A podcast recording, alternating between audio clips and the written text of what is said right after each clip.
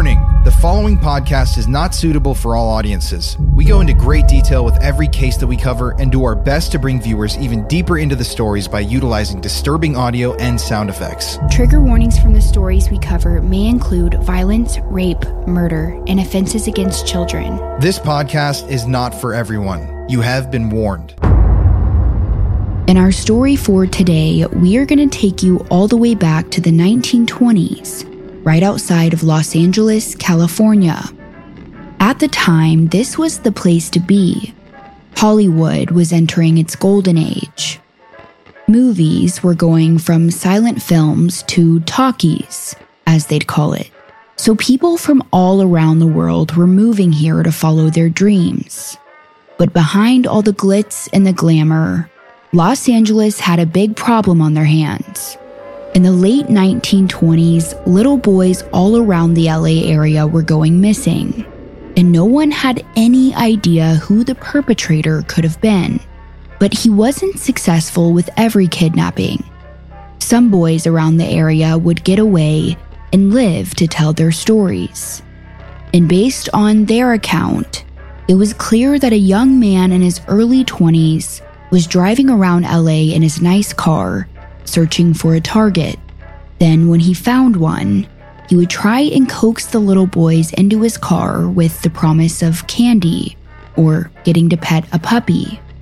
For some, he even offered to take them to his farm so they could ride ponies. The common tactics that child abductors still use over 100 years later. But in this story, some of these boys would end up taking him up on his offer never to be seen alive again. The investigation into these disappearances would eventually lead the LAPD to a 19 year old farmer named Gordon Stewart Northcott, who everyone called Stewart. Stewart had moved from Canada to a farm in the city of Wineville, and in his spare time, he would drive around and abduct little boys for his own sick desires. Then he would bring them back to his farm where they would face unimaginable torture for weeks on end. And sadly, he would use his teenage nephew, who was also one of his victims, to help him carry out and cover up the murders. After Stewart's arrest, these crimes were all anyone could talk about at the time. It was such a stain on the area's reputation the city of Wineville even decided to change its name to Mira Loma, which is what it's called today. So follow along with us this week as we walk you through part one of the Wineville Chicken Coop murders. I'm Courtney Browen. And I'm Colin Browen. And you are listening to Murder in America.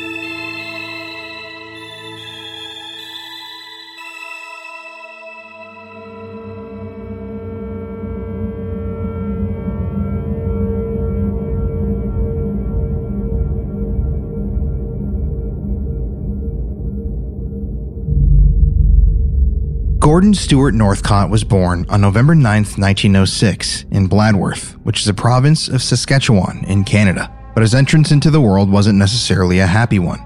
His parents, George and Louise, had recently lost their six year old son, Willie, to pneumonia.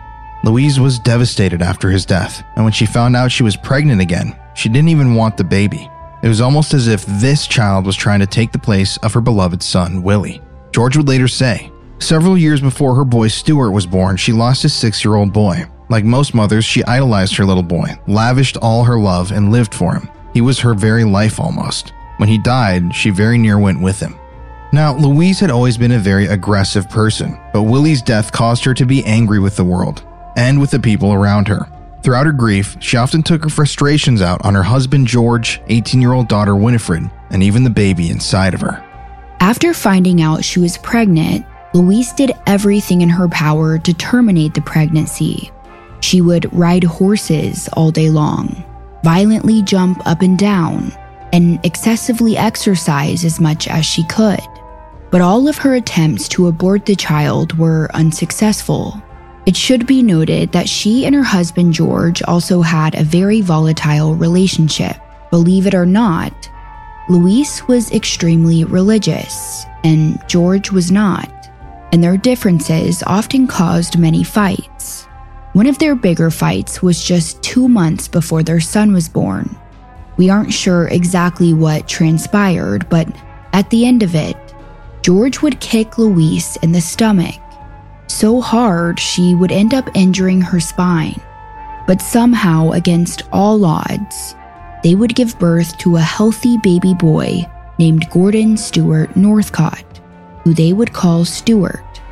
This was not a happy time for the Northcott family. They didn't even care enough to remember Stewart's actual birthday. Reports just say he was born around November 9th. Louise also suffered from severe postpartum depression, so she was very uninterested in Stewart at first. But somehow, along the way, this indifference she felt towards her son turned into an unhealthy obsession. No one really knows why, but soon enough, Stewart was her pride and joy. So much so, she spoiled him any chance she could, and she hardly ever disciplined him. George recalled, after a lapse of several years following Willie's death, her boy came along and she gave him all the affection she had for the one who died, and as much more for him himself. Naturally, I encouraged her. They were fools, their love was sublime. But since Louise's mental health had drastically improved, the Northcott household was a lot more bearable for the rest of the family. So George and Winifred never got in the way of their strong bond. In an article for the Los Angeles Evening Herald, reporters stated that Louise would even dress Stewart up in girls' clothing and make him play with dolls. And in part, it read, From the delicate, effeminate life the boy swung in early adolescence to the other extreme, officers say. His father says he noted strange tendencies. Now, Stewart would grow up and have a very high pitched voice and was described as being feminine, so it's possible that this story was made up to fit this narrative, but it's worth noting.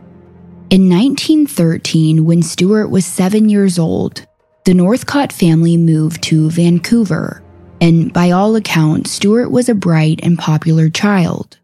He was very social, and he really enjoyed being the center of attention. His mother always doted on him and gave him all of the attention in the world. So he kind of expected it.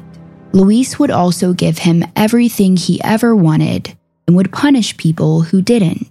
Both George and Winifred knew to never tell Stewart no, or else they would face the brunt of Louise's wrath. So, through all of this, Stewart became a very manipulative and entitled child traits that would follow him throughout his life. Now, something else that's very interesting about Stewart is that he was a very hairy person, like abnormally hairy. During puberty, he started growing this thick black hair all over his body, and he absolutely hated it. He even saw a doctor to try and figure out why he was growing so much hair, but there really wasn't much they could do for him so he was often made fun of. Children in his classes and even adults would start calling him Ape Man. Now, this is also something they used to call criminals back in the day, because people felt that they weren't as evolved as everyone else. And they clearly weren't calling him Ape Man because he was a criminal, but little did everyone know he would soon become one. Stewart would go on to have many hobbies throughout his life, but his first was his love for the arts, specifically music and literature. In an interview, he said, I've studied music for a long time. I love it. It inspires me. It makes me happy, makes me feel sad too, but a thrilling kind of sadness it is. His favorite composer was Beethoven, and when it came to literature, he loved Shakespeare and Charles Dickens, saying, I like them because both authors make their characters human. They have their frailties and shortcomings. I don't like glorified people. In Stewart's free time, he often sat at the piano learning to play different songs, and he even made a career out of it while he was still in high school. He played the piano for different movie theaters, a jazz orchestra, and even grocery stores, which I didn't even know they played live music at grocery stores back in the day. I thought that was interesting. But Stewart loved it, and so did everyone in town. On the outside looking in, he seemed to have a good life and a promising future. Sure, he was a little spoiled and outspoken, but he was also very charismatic, friendly, and talented. And he always had a pretty big group of friends. In his late teen years, Stewart was known to wear very different and bold pieces of clothing, especially for their time. He also loved showing off his really nice car that his parents bought him. It was this convertible type car where you could take the top off.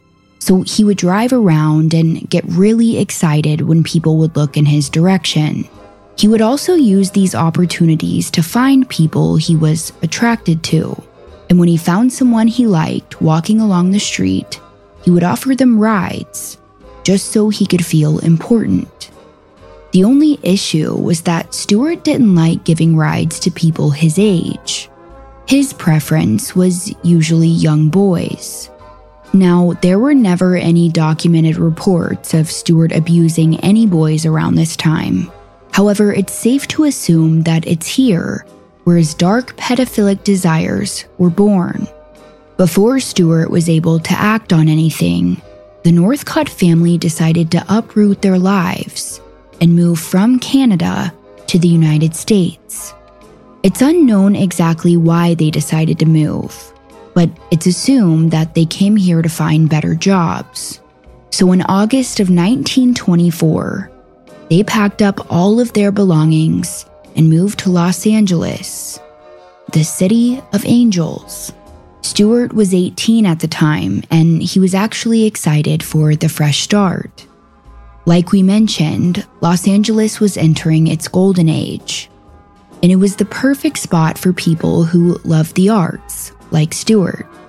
In Canada, he was often judged for his clothing and flamboyant personality, but here, he would fit right in.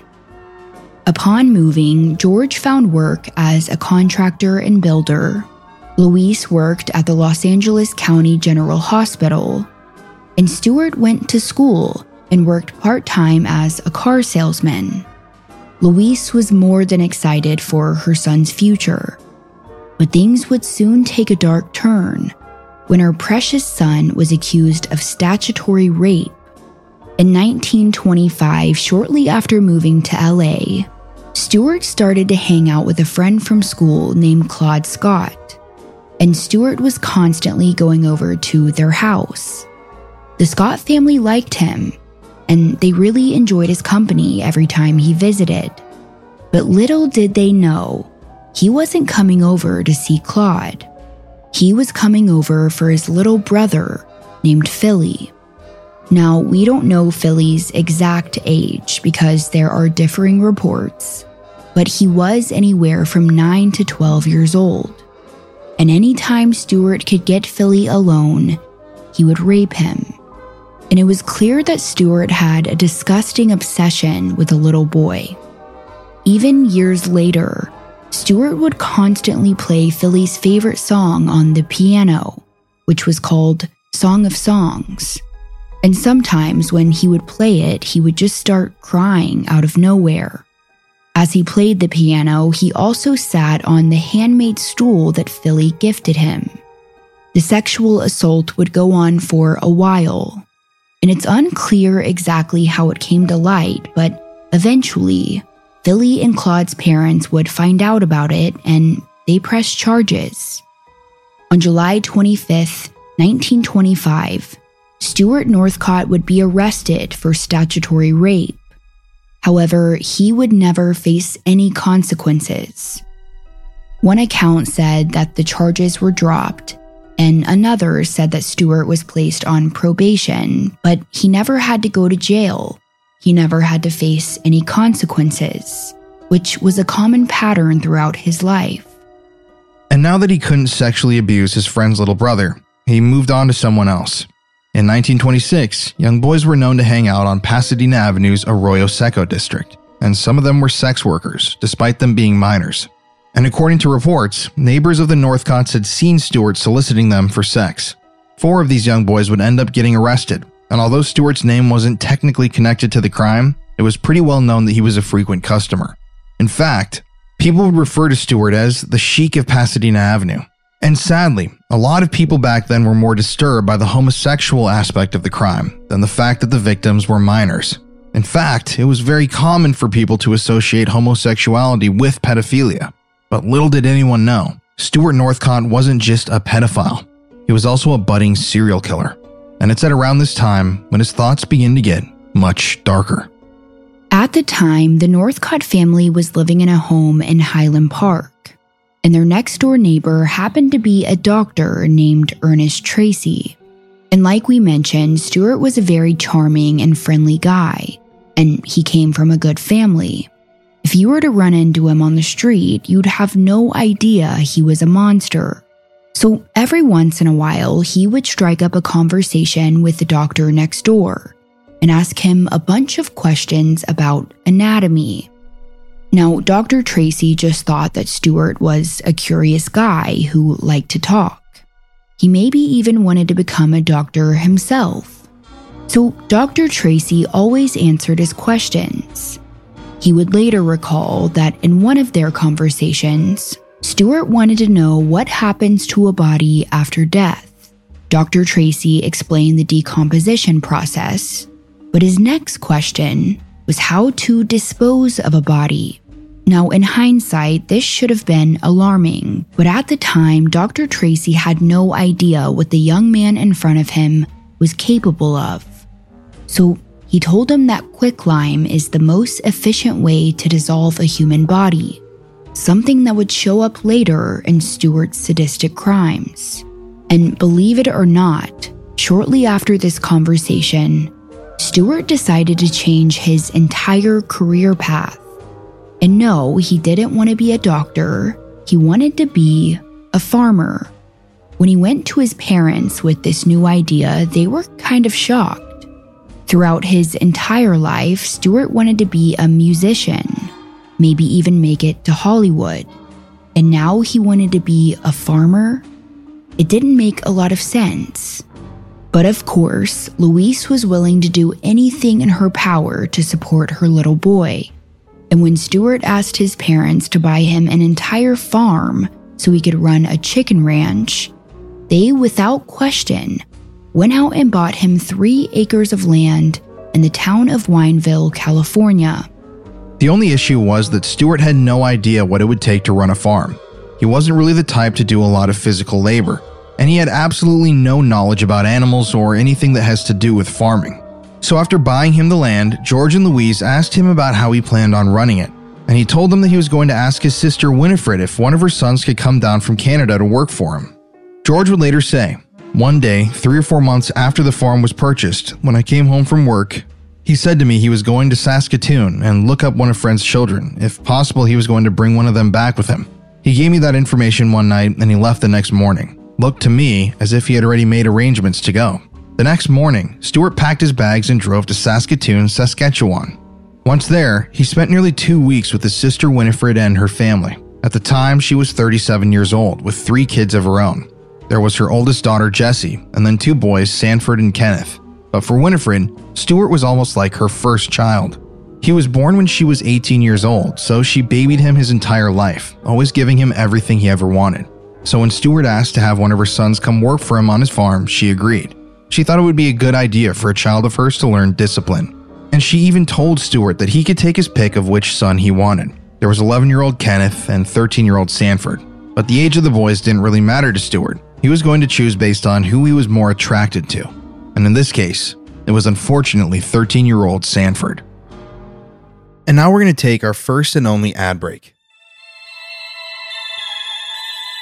This show is sponsored by BetterHelp. Do you ever find that just as you're trying to fall asleep, your brain suddenly won't stop talking? Do your thoughts start racing right before bed or at other inopportune moments? I definitely know that when I sit down at night, I can't stop thinking about everything I have to do the work, cleaning the house, upcoming trips, and episodes that we're working on. It's always a constant race in my mind, and sometimes I find it really hard to slow my thoughts down. But it turns out one great way to make those racing thoughts go away is to talk them through. And therapy gives you a place to do that, so you can get out of your negative thought cycles and find some mental and emotional peace.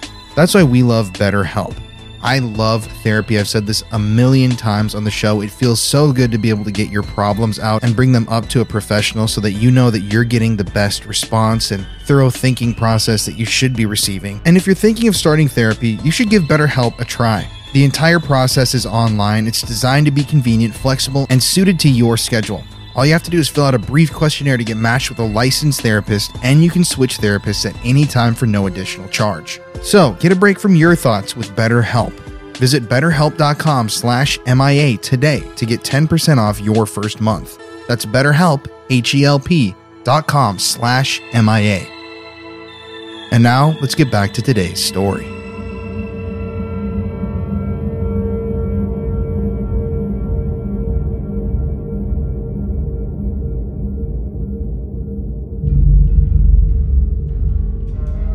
So Winifred started packing up all of her son's things. Sadly, she didn't even tell Sanford why he would be leaving Canada with his Uncle Stewart. They made it seem like they were just going to go on a big road trip together.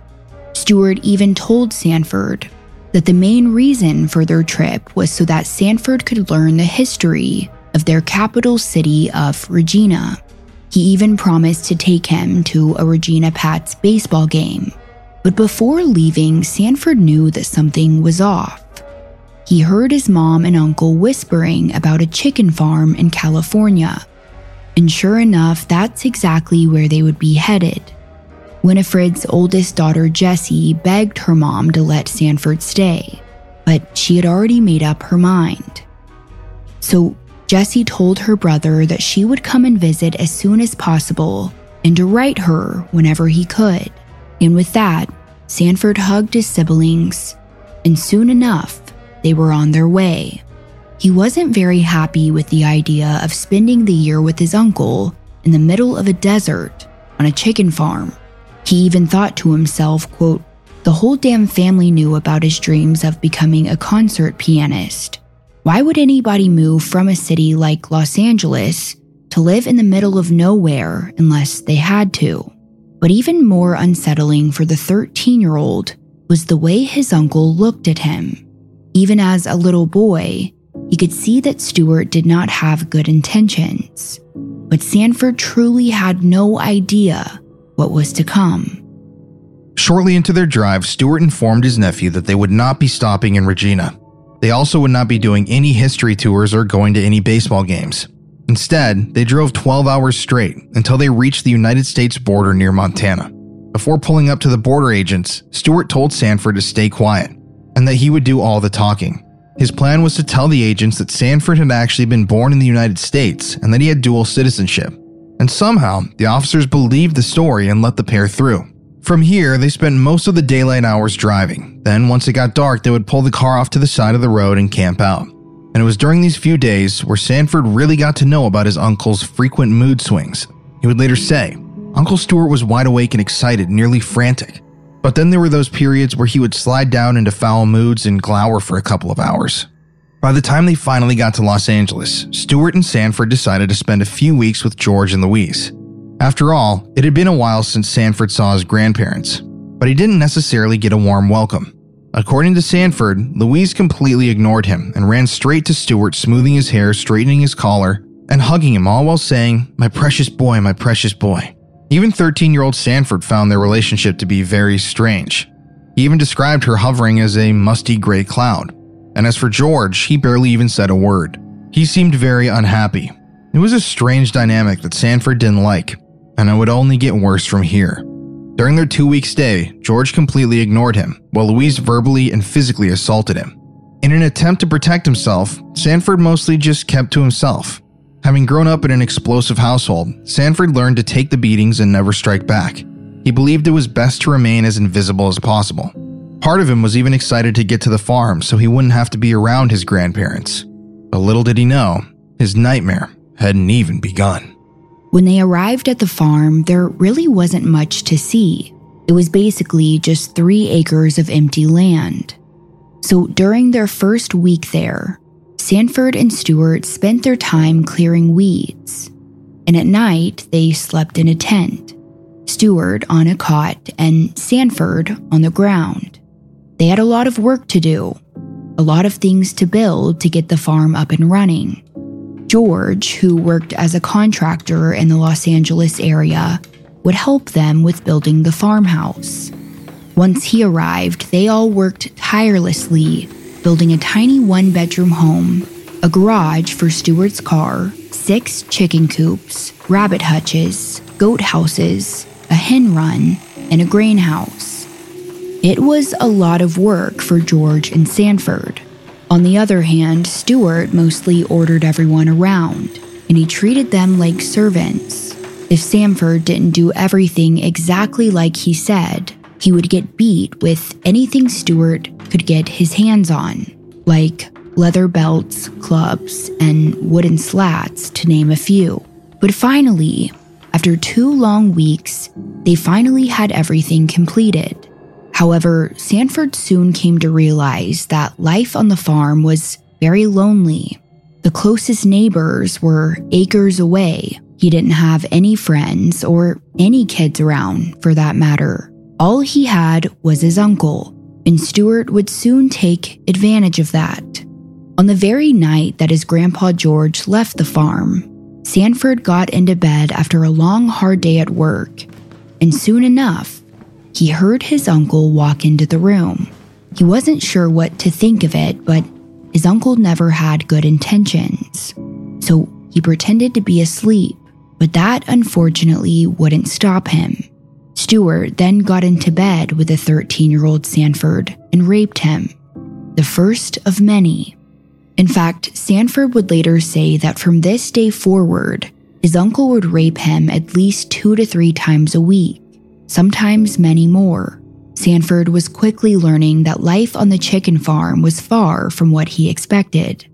Every single day, he had to wake up at 5:30 a.m. where he would tend to the chickens, collect eggs, care for the other livestock, pull weeds. Then once he was finished with his morning duties, he would come back inside and make Stewart breakfast. And Sanford was never allowed to eat any of it himself. He had to make it for Stewart, and then anything Stewart didn't eat would be his breakfast. Then from there, after getting barely any food, Sanford would go right back outside and work for hours, oftentimes till his hands were bloodied and blistered. He did all of the work on the farm, while Stewart stood back and micromanaged everything. And like we mentioned, if he didn't do everything exactly like he was told, he would get beat senselessly. Sanford would scream as loud as he possibly could, but since the closest neighbors were acres away, no one would ever hear him. And disturbingly, the screams only made Stewart want to beat him more.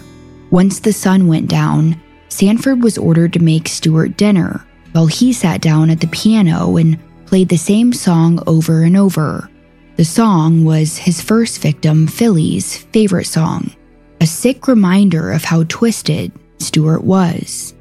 But once dinner was ready, Stewart always ate first, and Sanford got his scraps. So most nights he would go to bed hungry, and as if his life couldn't get any worse.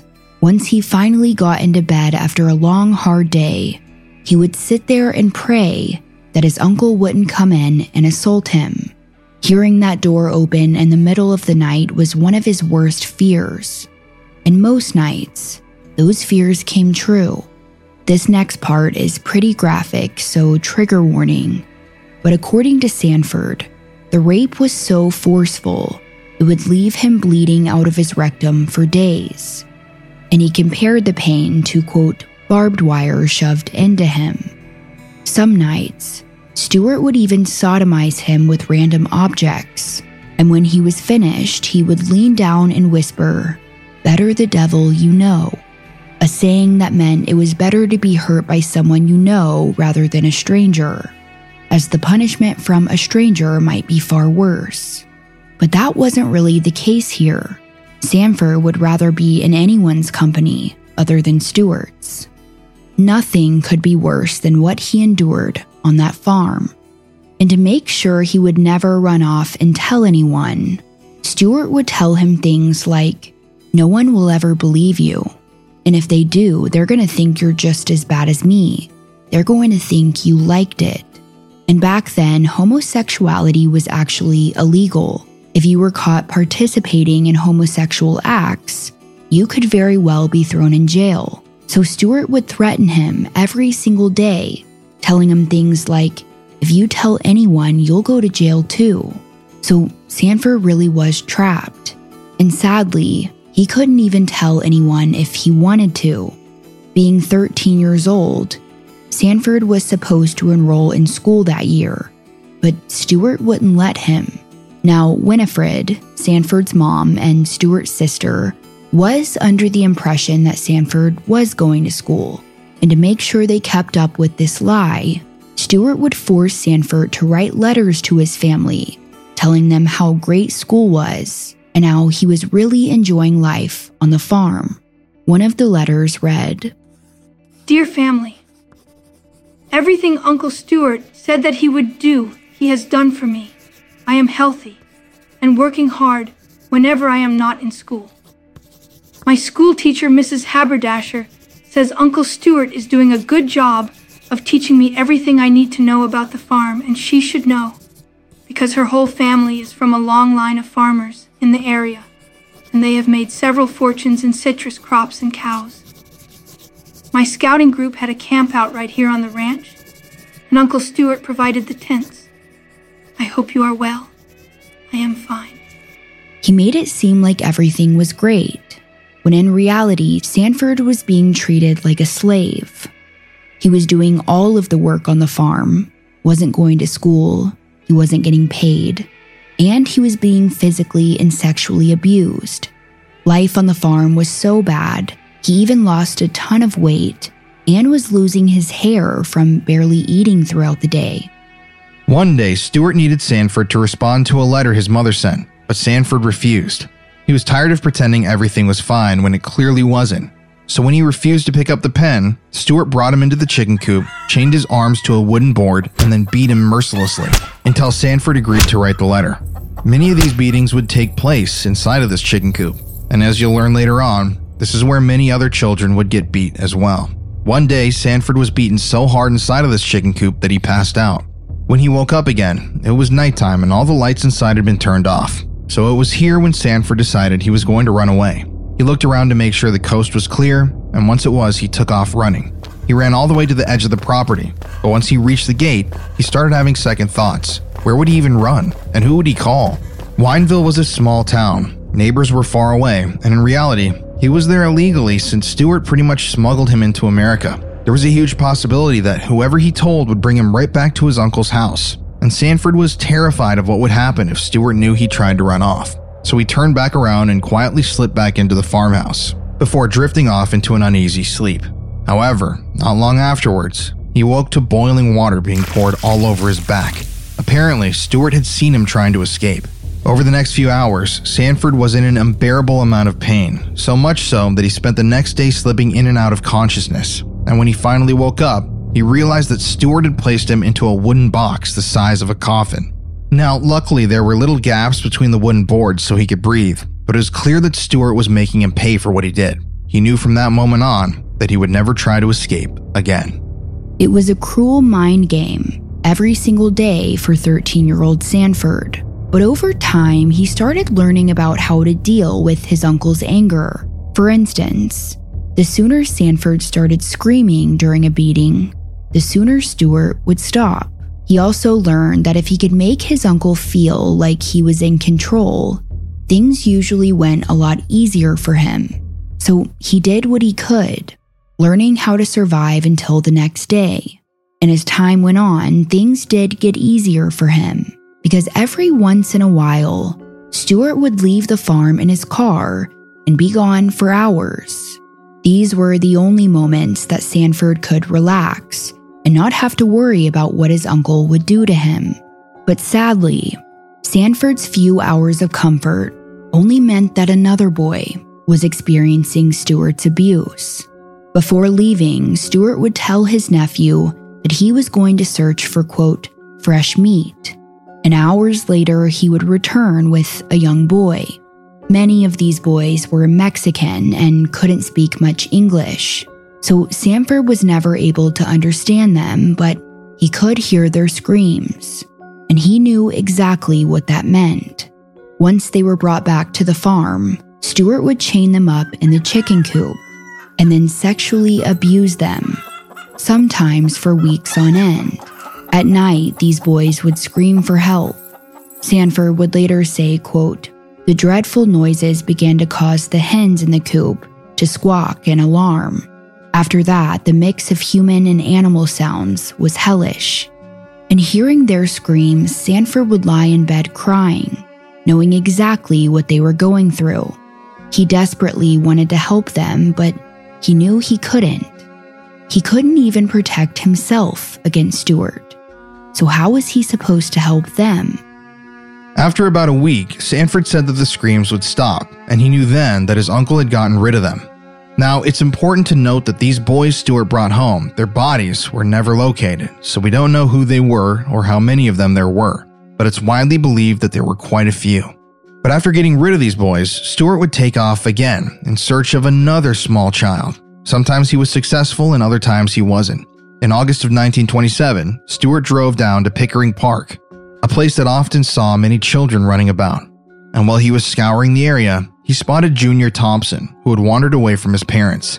Seeing that the boy was alone, Stewart approached him and asked if he wanted to tickle his genitals. Upon hearing this, Junior started to walk away. But then Stewart said, I'm just kidding, but I do have a puppy in my car if you want to play with it. And from here, Junior started following Stewart back to his vehicle. Once they got closer, Stewart grabbed the little boy's arm and attempted to throw him into the car. But luckily, he started to scream and was able to get away. Junior started running towards his parents, who were on the other side of the park, and Stewart chased the little boy as far as he could, but eventually ran into Junior's father, who had a knife on him. Junior's dad tried to stab Stewart, but sadly, he was able to get away. Just six months later, Sanford was elated to learn that Stewart was going to take a trip to Los Angeles to visit his parents. That meant that he would have an entire week all to himself without his uncle's abuse. Now, you may be wondering why Sanford didn't use this opportunity to escape. Well, by this point, Sanford had faced an entire year of abuse and trauma. And like we mentioned, he conditioned himself to follow Stewart's rules. Plus, even if he tried to run away, he had nowhere to go. His family was still living in Canada, and he definitely didn't have the funds to leave the country. So Sanford stayed put, just trying to enjoy his alone time while his uncle was away. But on the morning of February 1st, 1928, Sanford watched as his uncle's car pulled back into the driveway. His week of peace had come to an end. The only positive thing was that Uncle Stewart wasn't sexually assaulting him much anymore. Now that he was 14 years old, he wasn't really young enough for his uncle to be attracted to him. And sadly, Stewart had moved on to younger boys. But on this day, Stewart got out of his car with a bucket in hand and a large smile across his face. Sanford barely ever saw his uncle smile, so he was confused. Then Stewart handed him the bucket, and inside is what looked to be a dead animal. It was bloodied with matted hair and brain tissue coming out. But as he took a closer look, Sanford was horrified.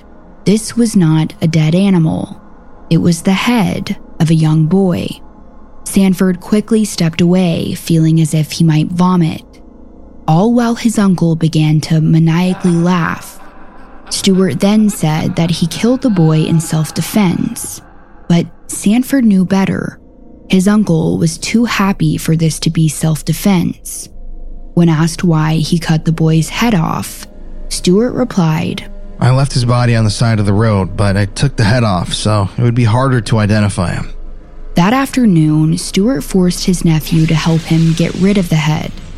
They started a huge bonfire on the property and then just threw it in and watched it burn. Sanford was in charge of keeping the fire going, so the head would burn for hours and hours. By that night, the boy's skull had burned down, but it was still clearly a human skull. So Stewart instructed Sanford to pulverize it with a fence post. He was disgusted at what his uncle made him do, but at this point, he felt like he had no other choice. That very next morning, on February 2nd, 1928, a farmer was walking his dog in the city of Puente when suddenly the dog took off running to the ditch up ahead. The father called his name over and over, but whatever was in that ditch had his pup's full attention. So the farmer walks over to see what's going on. And there, along Hudson Road, was the headless body of a boy. The Los Angeles County Sheriff's Department would respond to the scene, and they found that the boy was naked and appeared to be between the age of 16 and 18 years old. It was determined that he was killed from a 22 caliber bullet that had been shot into his chest, and that the decapitation was done post-mortem with either an axe or a knife.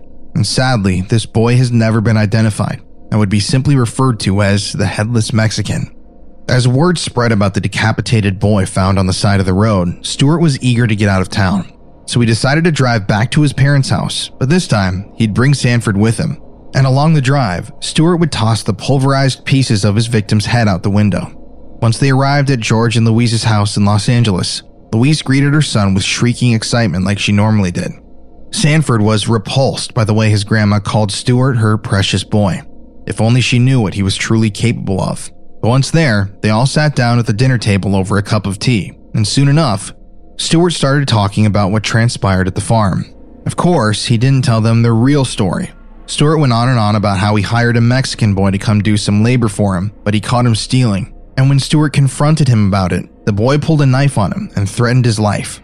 Sanford kept a close eye on his grandparents as Stewart told this outlandish story, and it was clear that his grandpa George just didn't believe it.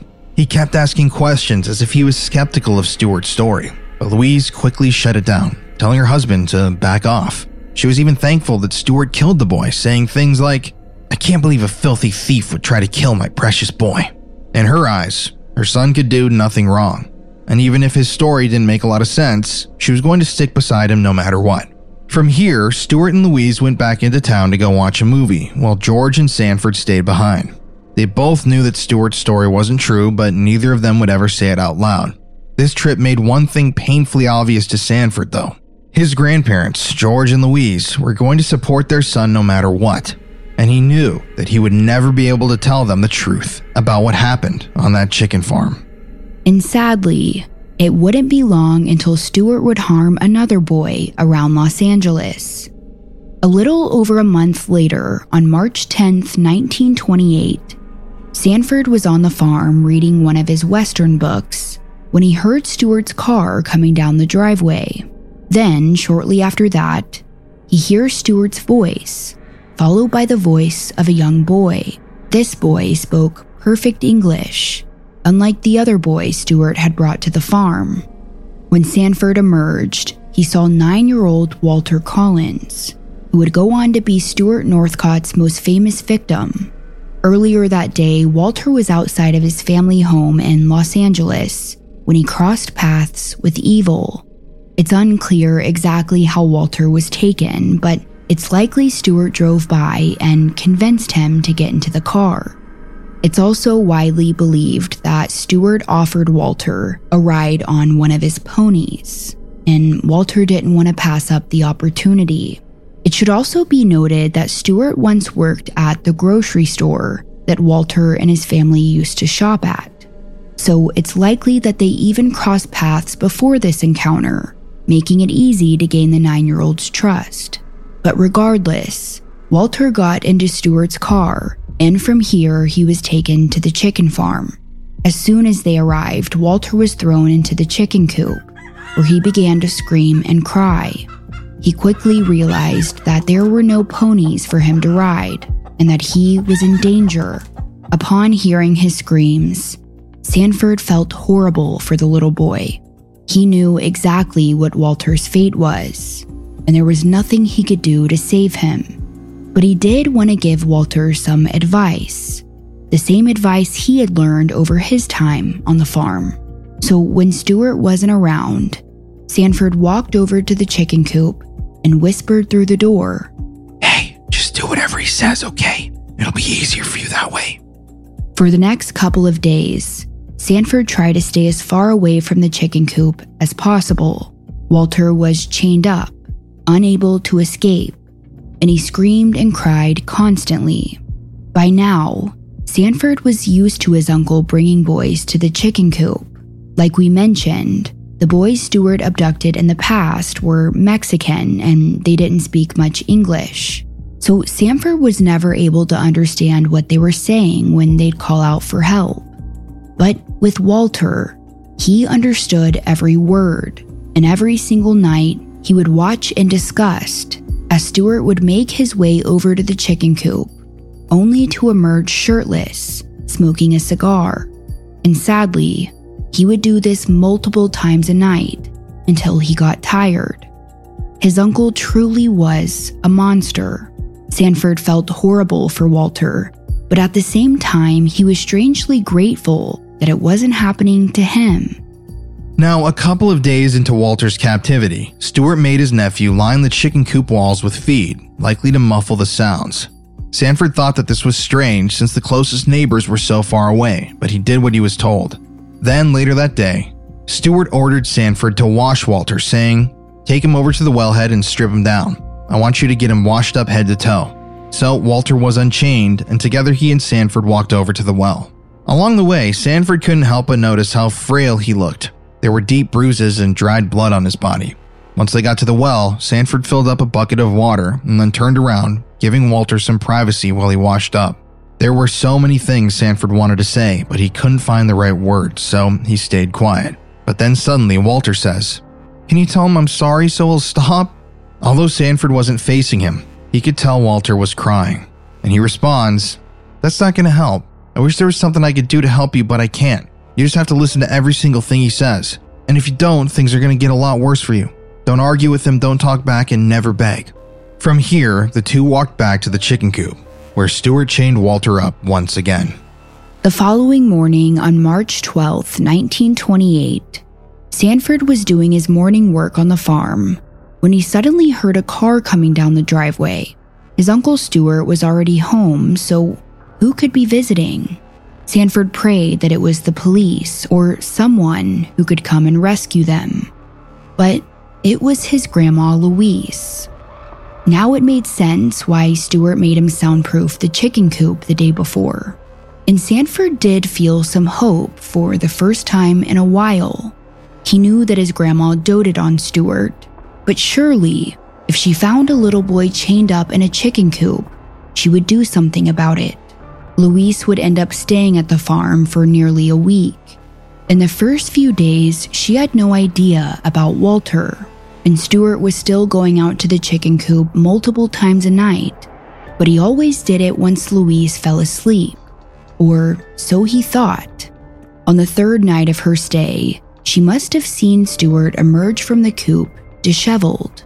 So the next morning, she got up early and went to see what her son was hiding. Sanford was sitting at the breakfast table drinking coffee when Louise came in screaming at the top of her lungs. You filthy bastard, she told him. I've watched you sneak away to that coop multiple times while I've been here. Why do you have a little boy in there? Stewart played dumb, acting like he had no idea what she was talking about. I thought you were done with this kind of stuff, Stewart, she said. Sanford stood awkwardly in the corner. It seemed to him like they had had this conversation before. But his grandma Louise truly had no idea the extent of her son's depravity. After a few minutes of scolding him, Stewart finally admitted that he had abducted Walter, saying, I'm sorry, Mama. I lost control. I never meant to hurt the boy. I need your help. Please, Mama. I love you. Help me. Sanford was excited. This was the moment where everything would come to an end. He was finally admitting to his sick desires. But as Stewart broke down in sobs, Sanford watched as his grandma's eyes softened. She then knelt down next to her son and said, Okay, here's what we're gonna do. the quickest and quietest way to kill the boy is to use an axe. And all three of us are to strike him so that none of us can ever talk about this again. Understood? Sanford couldn't believe what he was hearing. Not only was his grandma suggesting they kill a nine year old boy, but they were going to make him participate. Sanford tried to protest, but Louise wasn't having it, and she started discussing the plan. She said that she was going to deliver the first blow so that she could personally deliver him, quote, unto the arms of the Lord. Then they would all take turns so that they were all equally responsible.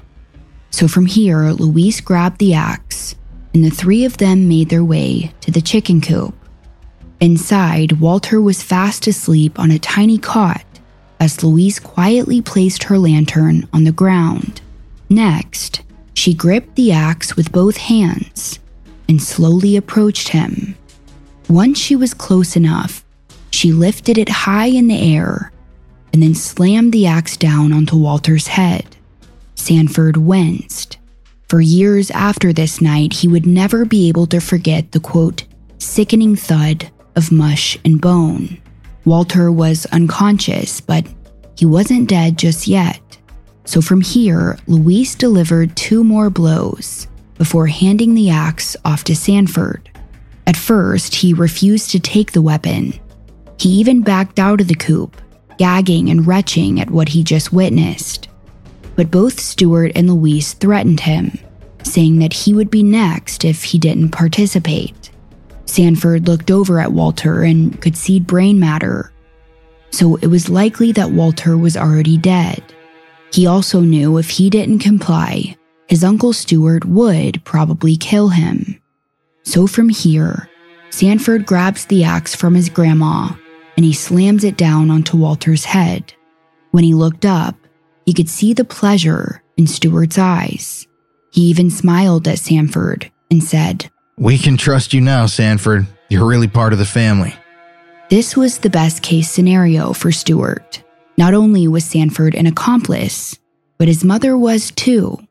He knew that this secret wouldn't be escaping, and from here, he excitedly grabbed the axe from Sanford and slammed it down onto Walter's head four more times.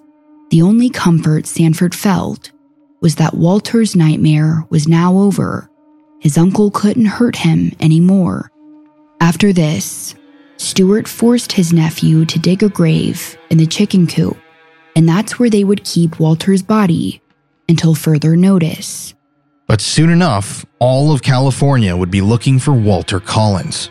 And following his disappearance, there would be a huge scandal involving Walter's mother the corrupt members of the LAPD, and the appearance of a boy claiming to be Walter that was lying about his entire life story. We'll be covering that portion of the tale in next week's episode, including Stewart Northcott's other victims and his eventual capture and brutal execution.